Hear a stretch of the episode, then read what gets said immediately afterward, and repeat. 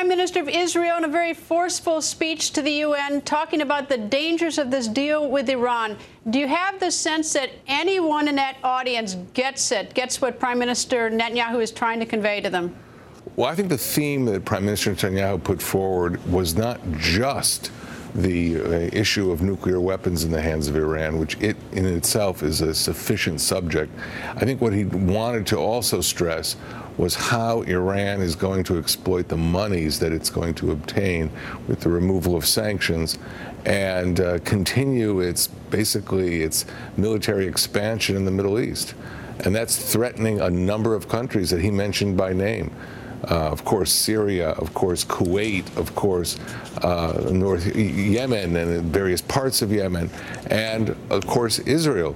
The, you know, the Ayatollah Ali Khamenei spoke about militarizing the West Bank. So we're watching very carefully how Iranian weapons are going to come into the areas around Israel, and I think the prime minister warned about that today.